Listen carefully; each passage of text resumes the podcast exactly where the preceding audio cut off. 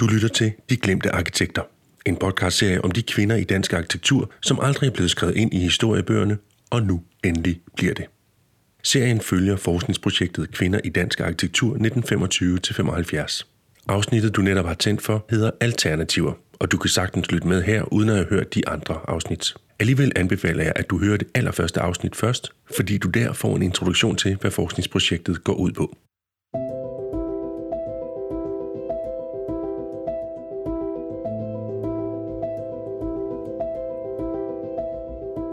Selvom jeg netop har sagt, at det her er en podcastserie om kvinder fra dansk arkitekturhistorie, som er blevet glemt, skal vi i det her afsnit høre om en kvinde, som langt fra er glemt.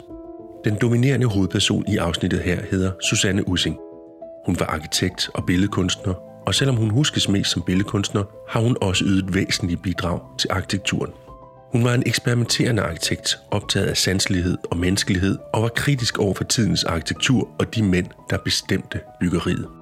Det hun jo gør, som er spændende i vores projektsammenhæng, det er, at hun også giver det et, et kønsperspektiv. Hvordan gør hun det? Hun læser jo arkitektur i 60'erne, og så siger hun, at uh, det de gamle mænd sidder og bygger, dem der bestemmer, ja, det kalder jeg dem gamle mænd. Arkitekturhistoriker Svar Marie Esto vil gerne tættere på, hvordan Susanne Ussing arbejdede med alternative tilgange til arkitektur. Men hvad betyder det egentlig, og hvordan gjorde hun det? Og hvilken rolle spillede køn i hendes alternative arkitektur? For at finde nogle svar, tager jeg med Svar Marie Esto på besøg hos Susanne Ussings livspartner Carsten Hoff, som hun var gift med og lavede sine alternative arkitekturprojekter sammen med. Carsten Hoff driver stadig i en alder af 92 en tegnestue midt i København. Hej. Ja. Tak for, at jeg måtte komme. Ja, ja, ja. Jeg boede på femte færd i mange, mange år. Indtil november, så boede jeg også på fjerde sal på Christianshavn. Ja, ja. Så det var mange gange op og ned. Ja, sandt. Det er Og altså nu er jeg sandt. lidt bekymret for min kondition, fordi nu er der kun tegnestuen der på fjerde. Vi besøger Carsten Hoff senere i udsendelsen. Først møder jeg Svarvari Esto på Nørreport for at tage toget nordpå. Morgen. Sådan en våd morgen her. Ja, lige måde. Vi skal til Louisiana-museet i Humlebæk, Sagde det der med bord. Det var dejligt. hvor Svarvar skal møde en mand ved navn Kjeld Kelsen, som også har kendt Susanne. Eller- Svarvar, nu sidder vi jo i toget på vej mod Humlebæk. Hvad er det, vi skal? Vi skal op og tale med museumsinspektør Kjeld Kelsen på Luciana. Hvorfor? Jamen det er fordi, at jeg sidder i øjeblikket og skriver om en udstilling, der var på Louisiana i 1977. Og øh, Dan har simpelthen Kjeld Kelsen stået for. Og øh, det fede er, at øh, Kjeld har sagt ja til at kigge i deres arkiver og se, om de har nogle billeder fra den udstilling eller nogle andre øh, spor efter, hvordan det foregik. Og så har han lovet at, hjælpe os med at forstå det og fortælle om det. Hvad forventer du at finde i dag, eller få at vide i dag? Jeg håber rigtig meget, at Kjeld Kelsen kan hjælpe os med at komme lidt ind og fornemme den stemning, som var dengang. Jeg har jo læst stort set alt, hvad der er at finde, og set mange billeder af udstillingen. Men jeg glæder mig rigtig meget til at tale med en, der var der, og som jo var dybt, dybt engageret. Næste station, Hellerup. Toget standser ikke mellem Hellerup og Kokkedal. Det er også ganske typisk, når man arbejder med kvinders historie, eller på andre måder historier, der har været marginaliseret, at man finder ikke så mange skriftlige dokumenter i arkiverne. Og altså, Susanne Ussing, hun har ikke bygget særlig meget, som vi kan gå og besøge. Altså, der er et sommerhus, og der er, men den meget, meget få ting. Hun har også haft en stor kunstpraksis, så vi kan se at mange af hendes kunstværker. Men det, hun oplevede simpelthen det, at hendes øh, arkiv, hele hendes værksted, brændte i 1984 og ødelagde rigtig meget af hendes materiale. Så vi må simpelthen kigge på andre måder, end at bare gå ud og, og se på de bygninger, hun har stået for.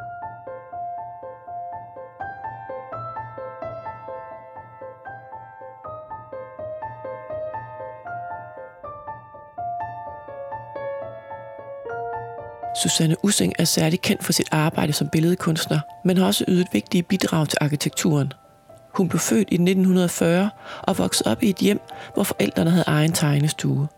Susanne blev tidligt gift og efterfølgende skilt, men fandt i løbet af 1960'erne sammen med Carsten Hoff, som hun også havde gået på arkitektskolen med, og som blev hendes livspartner. Sammen med ham lavede hun fra slutningen af 1960'erne en række projekter, som blev tænkt og udført som en modstand mod den industrielle byggeskik, som prægede deres samtid. De var kritiske over for, hvordan betonmoduler blev stakket oven på hinanden af kraner til boligblokke. De kaldte det fremmedgørende og syntes det ikke var arkitektur for mennesker. I 1975 arrangerede Susanne Using sammen med en gruppe af andre kunstnere en ny slags udstilling, kvindeudstillingen, hvor der kun skulle vises kvinders kunst.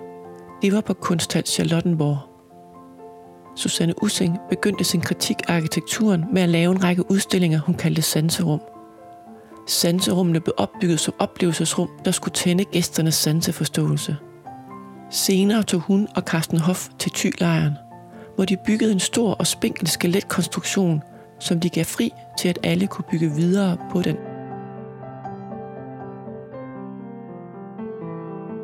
I 1977 byggede parret sammen boligkulissen til Lucianas store udstilling Alternativ Arkitektur. Susanne arbejdede både med keramik, tegning, skulptur, indretning af butiksvinduer og med installationskunst for uden arkitektur. Hun døde af kræft i 1998, 58 år gammel. Hendes mand, Carsten Hoff, vedligeholder et arkiv og en hjemmeside med hendes arbejde.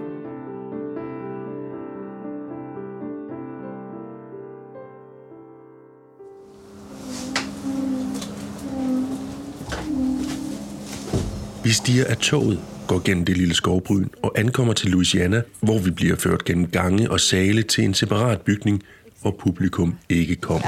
Ja, ja. Det er sandt. Jeg tror, hvis man tager kystbandværk... Her møder vi Kjeld Kelsen. I 50 år har han været manden, der har stået bag Louisianas arkitekturudstillinger, og stadig gør det. Jeg finder de noget kaffe. Kjeld Kelsen laver kaffe til os, og jeg spørger Svarvar, hvad alternativ arkitektur var for en udstilling, og hvordan Susanne Ussing var involveret i den. Det var en stor udstilling med masse internationale navne, der deltog. Og øh, det var jo lidt et sammensurium af alt muligt. Der var sådan nogle hippie communities fra USA, deres huse. Der var ting fra forskellige store arkitekter i samtiden fra 1970'erne og et dansk kolonihavehus, der var blevet flyttet derop.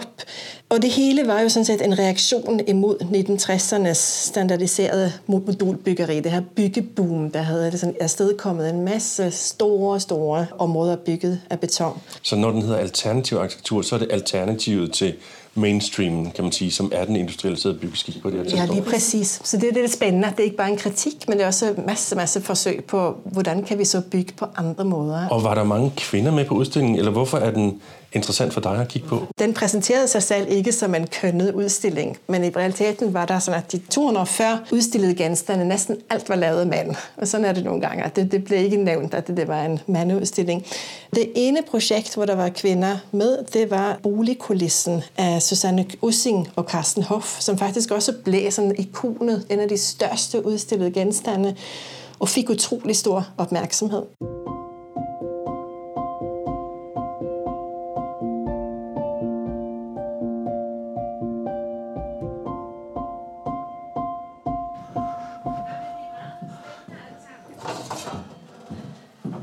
Kjeld Kelsen kommer tilbage med kaffe, og Svarvar begynder at dykke ned i stoffet for at finde ud af, hvad han husker om Susanne Using og om alternativ arkitekturudstillingen. Vi kan jo gå ind bagefter og se. Vores billedarkiv er jo online, Ja. så der kan vi jo se, hvad der findes. Oh, det er fantastisk. Ja, ja.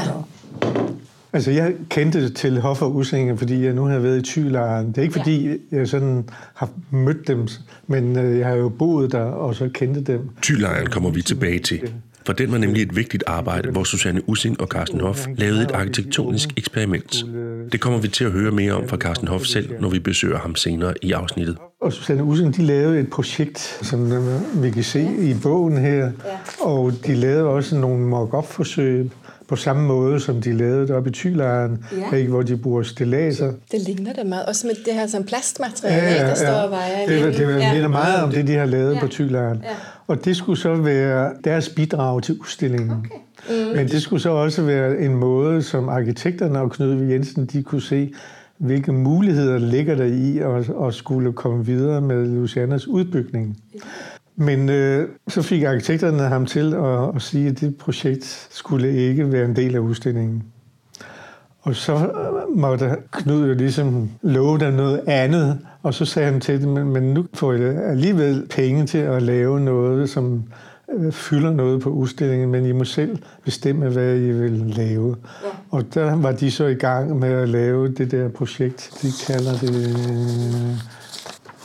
Det er jo det, der blev den, den meget store facade. Ja, boligkulissen, det ikke? Er det det? Ja, jo. Jeg beder senere Svarva forklare, hvad boligkulissen egentlig var. Hun finder et foto frem.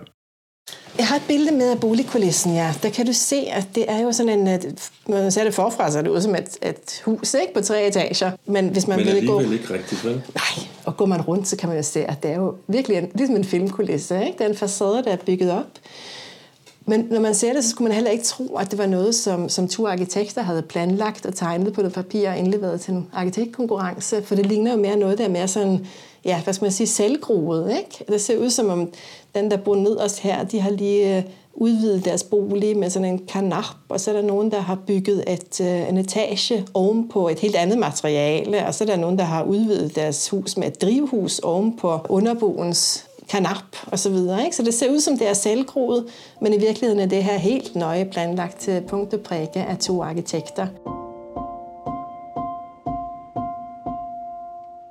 Vi gik i gang med at diskutere, hvad det skulle være, og der kom de så med det der forslag om at lave en række niveauer, og så kunne folk ellers fylde niveauerne ud efter behov. Og det skulle ikke styres æstetisk på nogen måde. Det skulle sådan være det, som opfyldte de forskellige familiers behov som sådan. Ja. Var de meget heroppe? Der var Ja, ja, de boede her næsten. Er det? Ja, Ja. ja, ja, ja. Ja. De engagerede sig jo så meget i det, at de, at de brugte jo... I hvert fald to måneder brugte de på at få det hele realiseret. Ja. Og der var de her jo konstant. Kan du huske lidt, hvordan de fandt på, hvad der skulle, og så lidt en anden Nej, slags det- materiale I virkeligheden var det meget Susanne Using, der Ja. var gået Okay. til de der ting. Okay. Altså hvor de, alle de der dagligdags objekter. Og, Ja. Altså det skulle sådan virkelig illudere, at der, der boede nogen Ja. derinde. Det var lige før, der hang en, en kanariefugl i et bur. Altså det hele var, var arrangeret. Ja, ja. Men det var jo kun en kulisse. Det var for farligt at lade folk gå ind i det som Ja, sådan. okay. Og når du siger, hun gjorde, gik hun og samlede sådan Ja, hverdagsting det var hende, der samlede eller? Ja, ja, ja. det var det. Ja. Og så havde hun altid nogen omkring sig, der hjalp hende. Ja, som ja.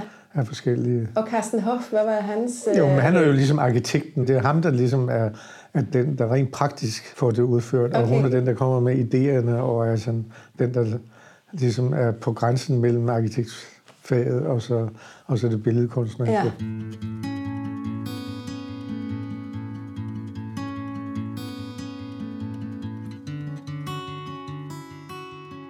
Så her har du altså... Det er sådan noget bølgepap, Det er vel metalplader. Ja, metalplader, så, ja. ja, ja. gamle vinduer, Ja, ja. træ. Ja, ja, de samlede ja. Ja. alt muligt sammen. Og så kiggede de jo rundt omkring på, især tror jeg, de var inspireret af, af kolonihavehuse. Ja, ja. At det, var, det var det, der ligesom gjorde det. Det var Så, idealet. Det, er sådan, at det sådan virkelig så ud, som om, at folk boede der. Ja, Så, ja. Der kan du se, der er, der er dybden på det. Ja, ej, hvor, det kunne være fedt at have et billede, hvor man kan se den sådan fra siden. Fordi... ja. Nå, Ja. jamen, vi kan da finde ud af, hvordan du nu får dem. Men hvor- hvis man vil bestille nogle af de billeder, I har i jeres arkiv, Ja. og bede om lov til at vise den, Ja, fordi jeg kan jo prøve at få vores øh, bibliotekar, der sidder Ja. på alt det her. Okay. Så det kan være, at jeg kan få hende til at sende dig det, der har med den her udstilling at Ja, gøre. ja, det vil være Altså, helt blevet fantastisk. Meget, meget gerne. Ja. Og jeg har ikke nogen andre mapper, eller så, hvor der er Nej, nej. breve. Eller, Nej, det hele er jo blevet digitaliseret. Ja, Så, ja, ja, ja.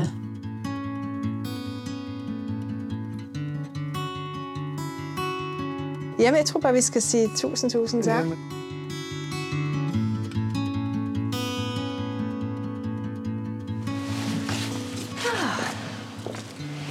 Så. Åh, oh, det var godt, det var frisk luft. Ja, og det regner lidt. Ja, ja. Hvad tænker du, Svarma? Hvordan gik det? Jeg synes, det gik rigtig godt. Ja. Det var spændende at høre. Var der sådan noget, hvor du tænkte, åh, oh, det var nyt? Mm, ja, det var der bestemt. I forhold til vores projekt, så synes jeg jo, at han hjalp til at forstå mere, hvordan Susanne Ussing har opereret i samarbejde med ham og Carsten Hoff og de forskellige kunstnergrupper, han har arbejdet med.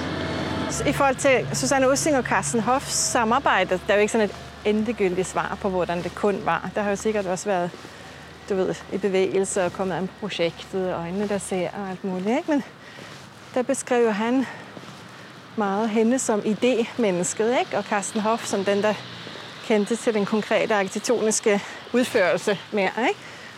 så tydeligt har jeg ikke hørt det før.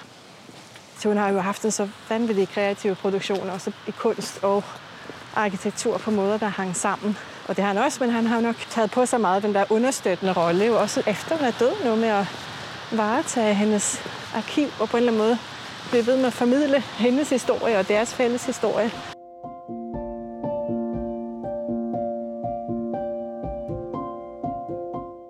Ja, som Svavari Esto siger, vedligeholder Carsten Hoff stadig en hjemmeside med Susanne Ussings arbejde. Vi skal besøge ham lige om lidt, men først skal jeg lige forstå, hvorfor det var, at Susanne Ussing vendte arkitekturen ryggen midtvejs i karrieren, som Svarva netop har fortalt. Der er en kausalkæde med et forløb, som i virkeligheden begynder forud for boligkulissen, som bare er lavet til Louisiana. Boligkulissen startede nemlig som deres svar på en arkitektkonkurrence, som parret faktisk vandt, men alligevel førte til en skuffelse hos Susanne Ussing. Selve kulissen er jo sådan en, en facade, der egentlig mest af alt afspejler en idé. Og det er den idé, de vandt den store arkitektkonkurrence med i starten af 70'erne. De vandt den her arkitektkonkurrence, og så blev det ikke realiseret. Og de havde jo lagt op til, at det var noget, der skulle kunne realiseres. De lavede det jo heller ikke alene. De lavede det sammen med deres forældres tegnestue, Elsebeth og Kalle Ussing, og mange medarbejdere på tegnestuen, og en meget etableret ingeniør, Malmstrøm. Så på den måde er det et projekt, der helt klart er lagt op til, at det skal kunne realiseres, og de brugte alle de her mange kompetencer på tegnestuen. Og hvorfor blev det så ikke til noget? Deres version af det, som de siger i flere interviews i perioden, er, at det almene simpelthen ikke øh, var klar til at modtage et såpass radikalt projekt med så meget fleksibilitet i sig. Der var egentlig afsat en grund ved Solrød syd for København, men det blev simpelthen aldrig med noget. Og hvad førte det til for Susanne Ussing? Jeg tror, det, fører, det er dele af noget, hun længere har haft som en frustration over arkitektbranchen eller vilkårene for det at være arkitekt. Så i 1983 så skriver hun et interview, altså i erkendelse af, at jeg ikke kan ændre på de dominerende magtstrukturer i feltet, så oplever jeg en magtesløshed, og jeg ser ingen andre muligheder for mig selv end kunstnerrollen. Hun oplever det at arbejde inden for arkitektfeltet, hvor du arbejder sammen med opdragsgivere og borgere af forskellige slags og kommuner. Et enormt kompleks felt, hvor der er mange drivkræfter, som går i forskellige retninger. At det, det frustrerer hende så meget, at hun simpelthen holder op og viger sig fuldstændig til kunsten.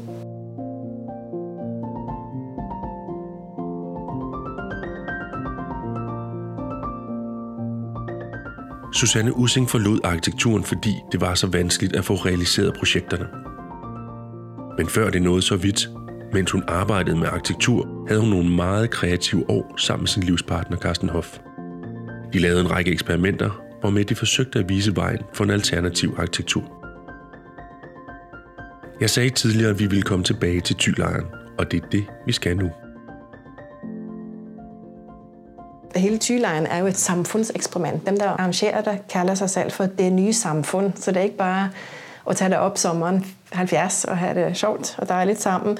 Men det handler også om at prøve at udvikle andre former for måder at holde samfund på, og være sammen på, og organisere sig på osv. Og Ussing og Hoffs bidrag til det her, det er, at de sætter op sådan et uh, arkitektonisk byggeeksperiment, kalder de det. Så ideen var lidt, at hvis folk kom og ikke lige havde med deres eget telt eller sovepus eller sådan noget, så skulle de kunne uh, indgå der og simpelthen uh, indrette sig. Hvorfor synes du, det her det er vigtigt, når vi kigger arkitekturhistorisk på det? Det er jo en afprøvning af forskellige måder for deltagelse, hvor arkitekterne indtager en anden rolle, end vi er vant til at se arkitekterne i, en radikalt anden, end den de kritiserer modernismens arkitekter arkitekter for. Altså i stedet for at planlægge det hele på forhånd og lave de her enormt faste, permanente strukturer, så er det her noget, der prøver at frisætte de enkelte mennesker på lejren, så man ligesom kan være sammen på helt nye måder. Og det spændende er, at Ussing og Hof bagefter også reflekterer ret fint over det. De er også blevet skuffet på nogle måder. Der var mange, der ikke kom og byggede med på den struktur, men heller simpelthen bare slå sig ned helt andre steder af lejren, og det siger også, måske var der slet ikke brug for os arkitekter til at komme med det her. Og den selvreflektion, synes jeg, der er spændende, for de drager også mange læringer fra det. De arbejder så videre i andre lejre, endnu mere med forskellige former for deltagelse, hvor de mere og mere også arbejder med deres egen frustration og siger, men måske er det okay, at vi ikke har sådan æstetisk kontrol over alt. Hvis folk vil komme og bygge med deres egne materialer, er det måske også helt okay. Og de erfaringer bruger de så senere, blandt andet i det konkurrenceprojekt, de vinder med, som så bliver boligkulissen. Så har vi fået historikken på plads. Tylejren var før boligkulissen, og det var i de her år, at Susanne Ussing sammen med sin livspartner Carsten Hoff eksperimenterede med alternativ tilgang til det at bo og bygge.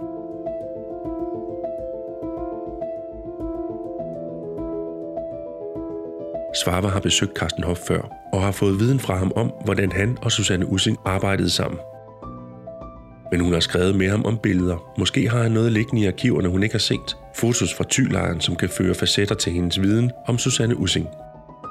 Derfor er hun nu på vej til Carsten Hoff igen, og denne gang har jeg fået lov at komme med. Hej, Jens Røber. Kom ind. Tak skal du have.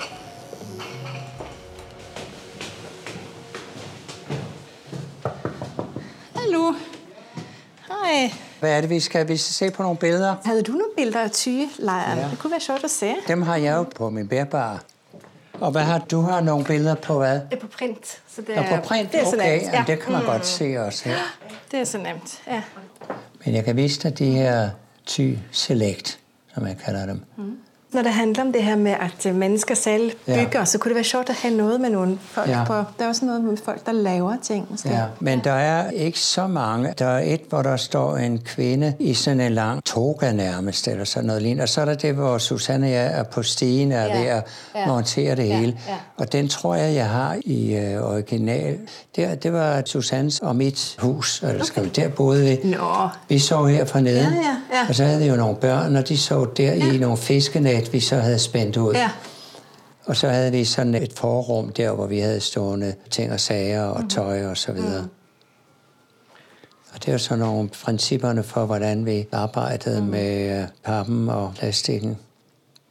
Og det var så indgangen til vores byggeri. Øh, Hovedvejen lå deroppe, og umiddelbart foran, mm-hmm. der var så toiletter og Det er måske meget fint at have et sådan mere overordnet billede, der viser, for jeg synes, det er jo næsten som et skib, eller en eller anden stor, flot uh, skulptural Ja, uh, hvad- ting hvad i landskabet. Ikke? Nå. Ja, en af de lidt Dan, eller, eller, um, eller Dan, Ja. ja. noget, der viser det den, hele, der men viser også noget om- tæt på. om klimaet der. Ja, absolut. Ja. Ja. Før Susanne Ussing og Carsten Hoff lavede de store eksperimenter på Tylejren og andre lejre, og før arkitektkonkurrencen og boligkulissen på Louisiana, begyndte parret med at lave udstillinger. Udstillinger om sanserne.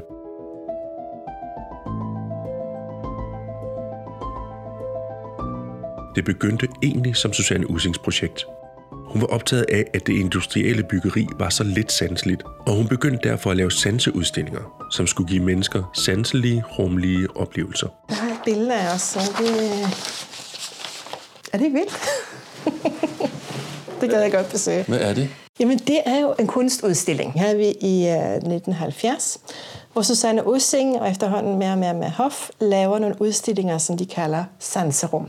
Og det er jo sådan nogle øh, fantastiske rum her, man går ind i, hvor der er forskellige materialer. Altså, det er lidt svært at se, er det møbler, er det kunst? Og så hænger der ned fra loftet en masse lange, lange, lange plastikposer, som er hvide, og som er fyldt med vand, så at de bliver tunge, og de hænger jo så næsten som en slags tang eller søjler, eller hvad det er. Ikke? Og helt øverst, så hænger der nogle mærkelige former, der ser sådan lidt organiske ud. Det er et plastmateriale, som de har taget ind i nogle andre poser, og det er plastmateriale, der udvider sig af sig selv, så de har simpelthen ligesom på en måde ikke kontrolleret formen, de har pustet det ind, det her plastskum i poserne, og så bare se, hvad slags forskellige boblelignende former det danner. Og det var jo ikke styret på forhånd, hvor du skulle bevæge dig, eller om du måtte flytte rundt på ting. Det måtte du sådan set gerne, eller hvad vej det skulle tage. På den måde lader hun jo og, og de sammen op til, at hver kunne finde sin egen vej igennem. Så det er lidt begyndelse på det her frisættelsesprojekt, som man kan sige, hele Ussing og Hofs arbejde handler om. Hun ser det som et politisk projekt, at det er vigtigt at vise folk, hvor meget vi bliver påvirket af de miljøer, vi er i. Og det vil hun vise ved et miljø her, som er så grundlæggende anderledes end de betonstandardiserede massebyggerier, hun ser omkring sig. Og hun vil gerne vise, at alt det her med at skabe boliger for folk, det er ikke bare et funktionelt og økonomisk emne, men det handler rigtig meget også om øh, vores sanser.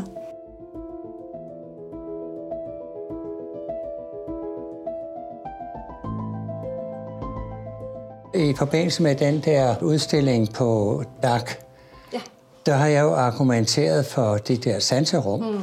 som øh, jo sådan set var starten på vores samarbejde, ja. og som jo sådan set er kan man sige, kimen til, eller udgangspunktet, også giver en sammenhæng. Ja. Altså fra sanserum til byggeeksperimenter. Altså det ligesom bliver mere og mere konkret, mere og mere prøve at bakse med samfundet, ikke? Ja, ja bakse med samfundet. Ja, ja. ja, men det har jeg faktisk. Jeg har ja. sanserummene med, fordi ja. de, øh, det er det første sted, ja. hvor der bliver lavet det her alternativ. Jeg tænker, ja, ja. det er også en slags alternativ rum, ikke? Ja. et slags opgør med den øh, modernistiske, kølige, firkantede arkitektur. Ikke? Altså det der med, hvordan bliver vi påvirket af de former, som arkitekturen tilbyder os. Ikke? Susannes far var jo arkitekt, ja. og øh, han var involveret i Ballerup-planen. Ja. Og øh, der havde de jo rationaliseret det sådan, at øh, der var nogen, der lavede facader, der var nogen, der lavede planer, og Kjeld, som ja. svigerfar ja, ja, hed der, ja. han lavede trapperne, ikke? Ja. Så altså, det der med at opfatte boligen som en helhed og en del af det udenfor, og den måde, man kommer til den på, bliver simpelthen splittet op sådan af rationelle hensyn. Ikke? Kan jeg få lov at bryde ind med et par spørgsmål? Ja, ja. Hvordan vil du beskrive Susanne som arkitekt og som menneske? Oh, det, var, det var ikke så let. Ja, hun var meget generøs og øh, også øh, meget egoistisk, som kunstnere jo er. Ikke? Hvis man vil noget, så, øh, jeg vil ikke sige det hellige og midlet, vel? men øh, hun kunne er til at være øh, mere rå, end det var sjovt for mig. Altså. Men altså, jeg, jeg lærte utrolig meget af det der sind der. Det jeg lærte, det tror jeg nok, jeg vil sige, at Thor. Så hun havde et mod? Hun havde simpelthen et mod at, at, at gå planken ud. Ikke? Og der kom jeg jo nok sådan fra lidt mere, jeg havde mere forsigtig mentalitet, men jeg kunne se, hvad vi kunne få ud af det sammen.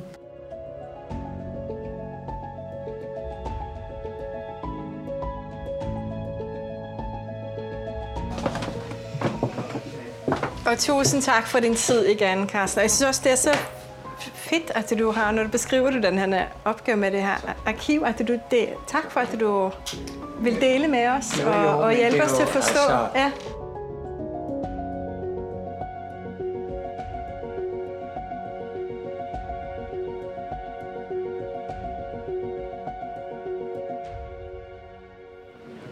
Så men nu har vi jo været oppe hos Carsten Hoff her, og det er jo ikke første gang, du møder ham.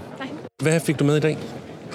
Jeg synes, det var utroligt fedt at få se de der billeder fra Thylejren. Det er simpelthen, jeg har siddet og set nogle ret lange film om Thylejren. Jeg har læst de billeder, han viste mig, dem har jeg set de fleste af dem før. Han er fantastisk til at fortælle, så jeg har hørt meget af det før og læst meget, men så pludselig at få se de her filmoptagelser, som Susanne Ussing har taget. Hvad hun har lagt mærke til, ikke? og hvordan øh, de har hængt hængekøjer op på de her børn, hvordan børnene klatrer rundt, og hvordan det så ud, da de byggede det. Det synes jeg gav en utrolig god forståelse af det der byggeeksperiment, som de lavede. Ikke? Og hjælper det der til hvordan du skal beskrive det. Altså, du har jo sådan set skrevet det kapitel, men kommer du til at skrive det lidt om efter det her med? Ja, jeg har lyst til at så gennemgå teksten igen, hvor jeg beskriver tyleren. Grundfortællingen har jeg på plads, men hvordan jeg beskriver sådan selve den der opbygningsproces, det synes jeg også nu, når jeg har været med til møder omkring, hvordan vi laver dagudstillingen, så har Carsten allerede der beskrevet lidt de her foldeteknikker i pap og materialiteten i det. Den har været svær at bare læse ud af fotografier og tekster. Det, det giver en anden forståelse. De her metalrør, hvordan de satte det sammen, og hvor højt det var, og præsentningen i forhold til vinden. Ikke? Der var enormt meget vind deroppe. Og det, det har de bygget på en klog måde, hvor de har kunnet skabe sig noget læ. Ikke? Så det var, det var rigtig fedt at se. Nu fik jeg jo selv spurgt Carsten, hvordan han ville beskrive Susanne. Ja. Og han beskrev hende som lidt sådan lidt tof, mm-hmm. men også som enormt modig. Ja. Og han syntes, han havde lært af hende mm-hmm. at gå planken ud, sådan sagde han det vist. Er det også det billede, du havde af hende i forvejen? Ja, jeg synes, det er en enormt smuk beskrivelse, og lige præcis, hvordan deres relation har været, det ved kun han i dag. Men jeg synes også, når jeg ser skriftlige kilder, når jeg ser, hvordan hun har udtrykt sig både i kunst, i arkitektur og i, i tekst og på andre måder, så synes jeg også, at hun er et menneske, der, der ikke er bange for at sige, hvad hun mener, og ikke bange for at sige andre imod. Susanne Ossing og Carsten Hoff siger, at der findes ikke en standardfamilie. Altså standardfar og standardmor og standardbarn osv. Det er jo en, øh, en konstruktion. Så når de bliver udleveret nogle bøger på arkitektskolen, som simpelthen helt bogstaveligt viser, hvor skabet skal stå, og at, at, øh, at skrivebord skal være så så højt, og et natbord skal være så mange centimeter osv. i tusindvis af tusindvis af boliger, så opponerer de og siger, nej, vi har brug for noget, der er mere frisættende. Og frisættende er et ord, vi ser ofte i Susanne Usings beskrivelser. Og det er frisættende fra hvad? Ja, fra den her standardforestilling om, ja. hvordan vi alle skal bo. Ikke? Hvis vi skal have nogle byer i fremtiden, hvor vi alle sammen kan være og leve på en god måde, så har vi jo nødt til at tænke, hvem er byen for?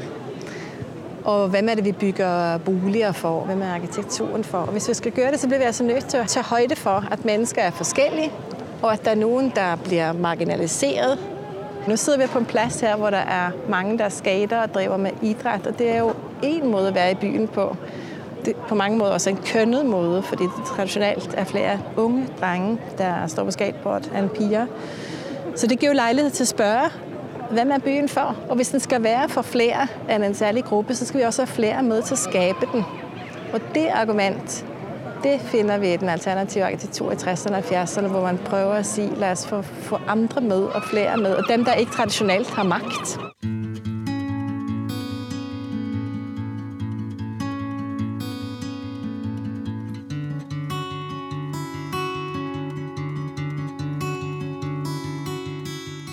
Svarer i al den her snak om det alternative, at prøve at lave arkitektur på en anden måde og på nogle andre betingelser end det, som ellers fyldte og var mainstream. I hele den kan man sige, det her projekt, som Susanne Using havde der, også sammen med Carsten Hoff. Men hvad betød det der, at hun var kvinde? Havde det nogen betydning? Det tror jeg bestemt, der har haft, og det, nu kigger jeg på, hvad hun selv har sagt. Hun mente, at kvinder har en anden kropslig erfaringsverden. Der er en forskel på kønnene på den måde, at kvinder har en anden nærhed til materialerne. Og så ser hun jo på alt det, hun kritiserer i modernismen som noget, der er alt for præget af traditionelt maskuline værdier. Og der er alt for mange mænd, der sidder og bestemmer, og de bringer sig selv alt for meget på afstand fra det levede liv. Hun definerer det feminine, hvis jeg forstår hende ret, som noget, der har at gøre med noget, der er tæt på kroppen og noget sanseligt. Men definerer hun også lige så tydeligt, hvad det maskuline er, som hun er kritisk overfor? Ja, hun siger noget om, at det er, hun forbinder det med sådan top-down, altså at det er ligesom gamle mænd, der sidder og bestemmer. Og hun har for eksempel sådan en skitse hun har tegnet fra Barsebæk, som er i hendes samtid. Ikke? Det blev bygget der i 70'erne, og hun sidder og kigger over fra sit øh, hus, hvor hun bor sammen med Carsten Hoff i Torbæk, over på det her byggeri af det her store atomkraftværk, som der er store protester imod. Og hun tegner det, så jeg kan finde den frem. Den hedder Barsebæk i aftensol, og den viser Barsebæk og horisonten, og så aftensolen, der skinner ned på. Men egentlig, det man ikke kan lade være med at se, der er den her skinnende aftensol, for det hele til at se ud som en kæmpe fallos.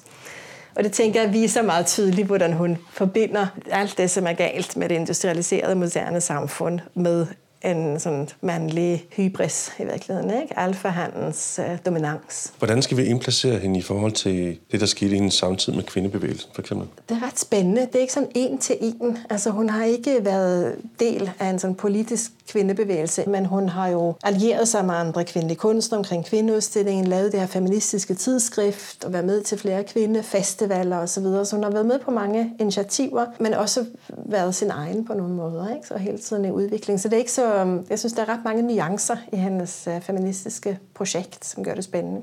Efter den periode, vi har talt om i afsnittet her, så ser vi jo, at der bliver grundlagt langt flere kvindegrupperinger inden for arkitekturen. Altså der er forskellige organisationer, der kommer. Der er forskellige øh, konferencer og initiativer for at fremme kvinders rolle i byggeriet og bygge langt mere sådan eksplicit for kvinder.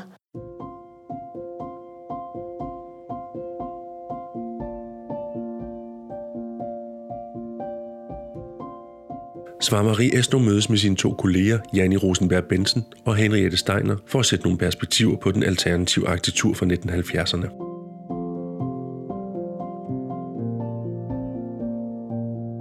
det, som Susanne Using blandt andet lavede med Carsten Hoff også, men det, som hun lavede igennem sin karriere, er det noget, der har peget fremad? Altså, vi kan jo sige, at deres arbejde også rigtig meget peger på en metode. Ikke? Det peger på en anden måde at arbejde på, og den i sig selv er rigtig fantastisk fordi den åbner nye kognitive rum. Altså den får os til at tænke anderledes om materialer, om steder, om processer, om samarbejder, netop udfordrer sådan helt grundlæggende spørgsmål omkring, hvordan det er, arkitekturen kan og bør blive til, og hvilken funktion den skal have.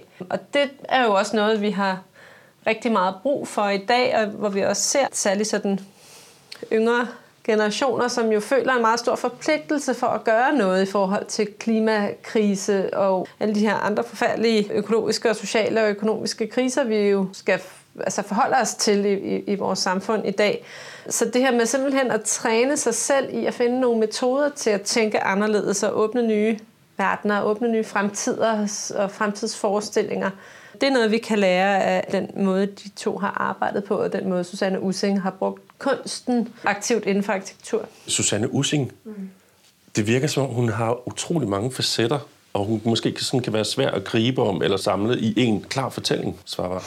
Ja, og det mener jeg også er noget af det, der gør hende så spændende. Altså hun virker til, at hun hele tiden var under udvikling af forskellige idéer og forskellige måder. Og det, der er spændende for os, som kigger så meget på samarbejder i arkitekturen, det er jo det, at hun øh, kunne på en og samme tid indgå i samarbejder med de her feministiske initiativer, hun var en del af. Hun var jo en af initiativtagerne til kvindeudstillingen i 1975, som faktisk er en af Europas første udstillinger, hvor der var kvinder, som helt bevidst gik sammen om at være kurator og kunstner i en udstilling for og af kvinder. Hun var også med til at stifte et feministisk tidsskrift, som hedder Land og By. Og samtidig så og som hun går ind i de her initiativer, så arbejder hun jo, som vi jo har hørt i afsnittet, næsten kontinuerligt med sin øh, livspartner og ægtemand, Carsten Hoff. Så det er ligesom ikke enten eller. Og man kan også sige, at hun laver de her kvindeudstillinger, men når hun senere i sit liv bliver bedt om at lave en anden udstilling, så siger hun, at det er en pointe for mig, at det ikke kun er kvinder, som er med. Jeg vil også have mænd med, så det ikke bare bliver kvinde og børn temaet hele tiden. Så hendes feministiske position handler ikke så meget om kvinder mod mænd, men det handler om, at hun ser den moderne arkitektur som en arkitektur, der er alt for meget præget af stereotyp maskuline værdier. Det er vel også en af pointerne, da de er med i konkurrence omkring nye almene boligformer, ikke? at de netop siger, at folk er forskellige. Ja. Altså, nu har vi jo tidligere været oppe og, på arkiv og hørt om familien Larsen i 1939, ikke? Altså, som var en såkaldt standardfamilie. Ikke? Men her, det er jo noget af det, man gør oprør imod, og også som er jo ret interessant ved at kigge på den praksis, de har, hende og Carsten Hoff, at de netop er en del af et oprør imod hele rationaliseringen og deraf også industrialiseringen. Og det synes jeg er interessant at få et perspektiv med, at der er faktisk også andre arkitekter, der virkelig arbejder med, også i det almene, og, og prøver at tænke på, hvordan kan vi tænke byggeriet anderledes, mere varieret, mere fleksibelt, og få nogle andre værdier ind i øh, byggeriet. Det er en god point, og ingen gjorde det jo alene. Carsten Hoff og Susanne Ussing stod ikke alene. Der var også idéer, som var internationalt i gang i den her samtid, men jeg tror helt sikkert, at deres projekt, som var så radikalt i den her deltagelsestænkning, at det fik indflydelse simpelthen. Men man har ofte ikke set modernismekritikken i Danmark som noget, der har med køn at gøre. Men det viser jo Susanne Ossing, at hun tænker, det her er også et opgør med de her stereotyp maskuline værdier. Vi har brug for et andet værdisæt. Og generelt jo altså også med altså tegnestuen Tyra, som også kommer op, og som du siger, kvindeudstillingen. Ikke? Og noget af det, vi jo kan se, der kommer ja, vores periode slutter cirka der i midten af 70'erne, det er jo, at der kommer rigtig mange initiativer fra kvinder i forhold til arkitekt- og byggebranchen i årene efter, i slutningen af 70'erne og begyndelsen af 80'erne.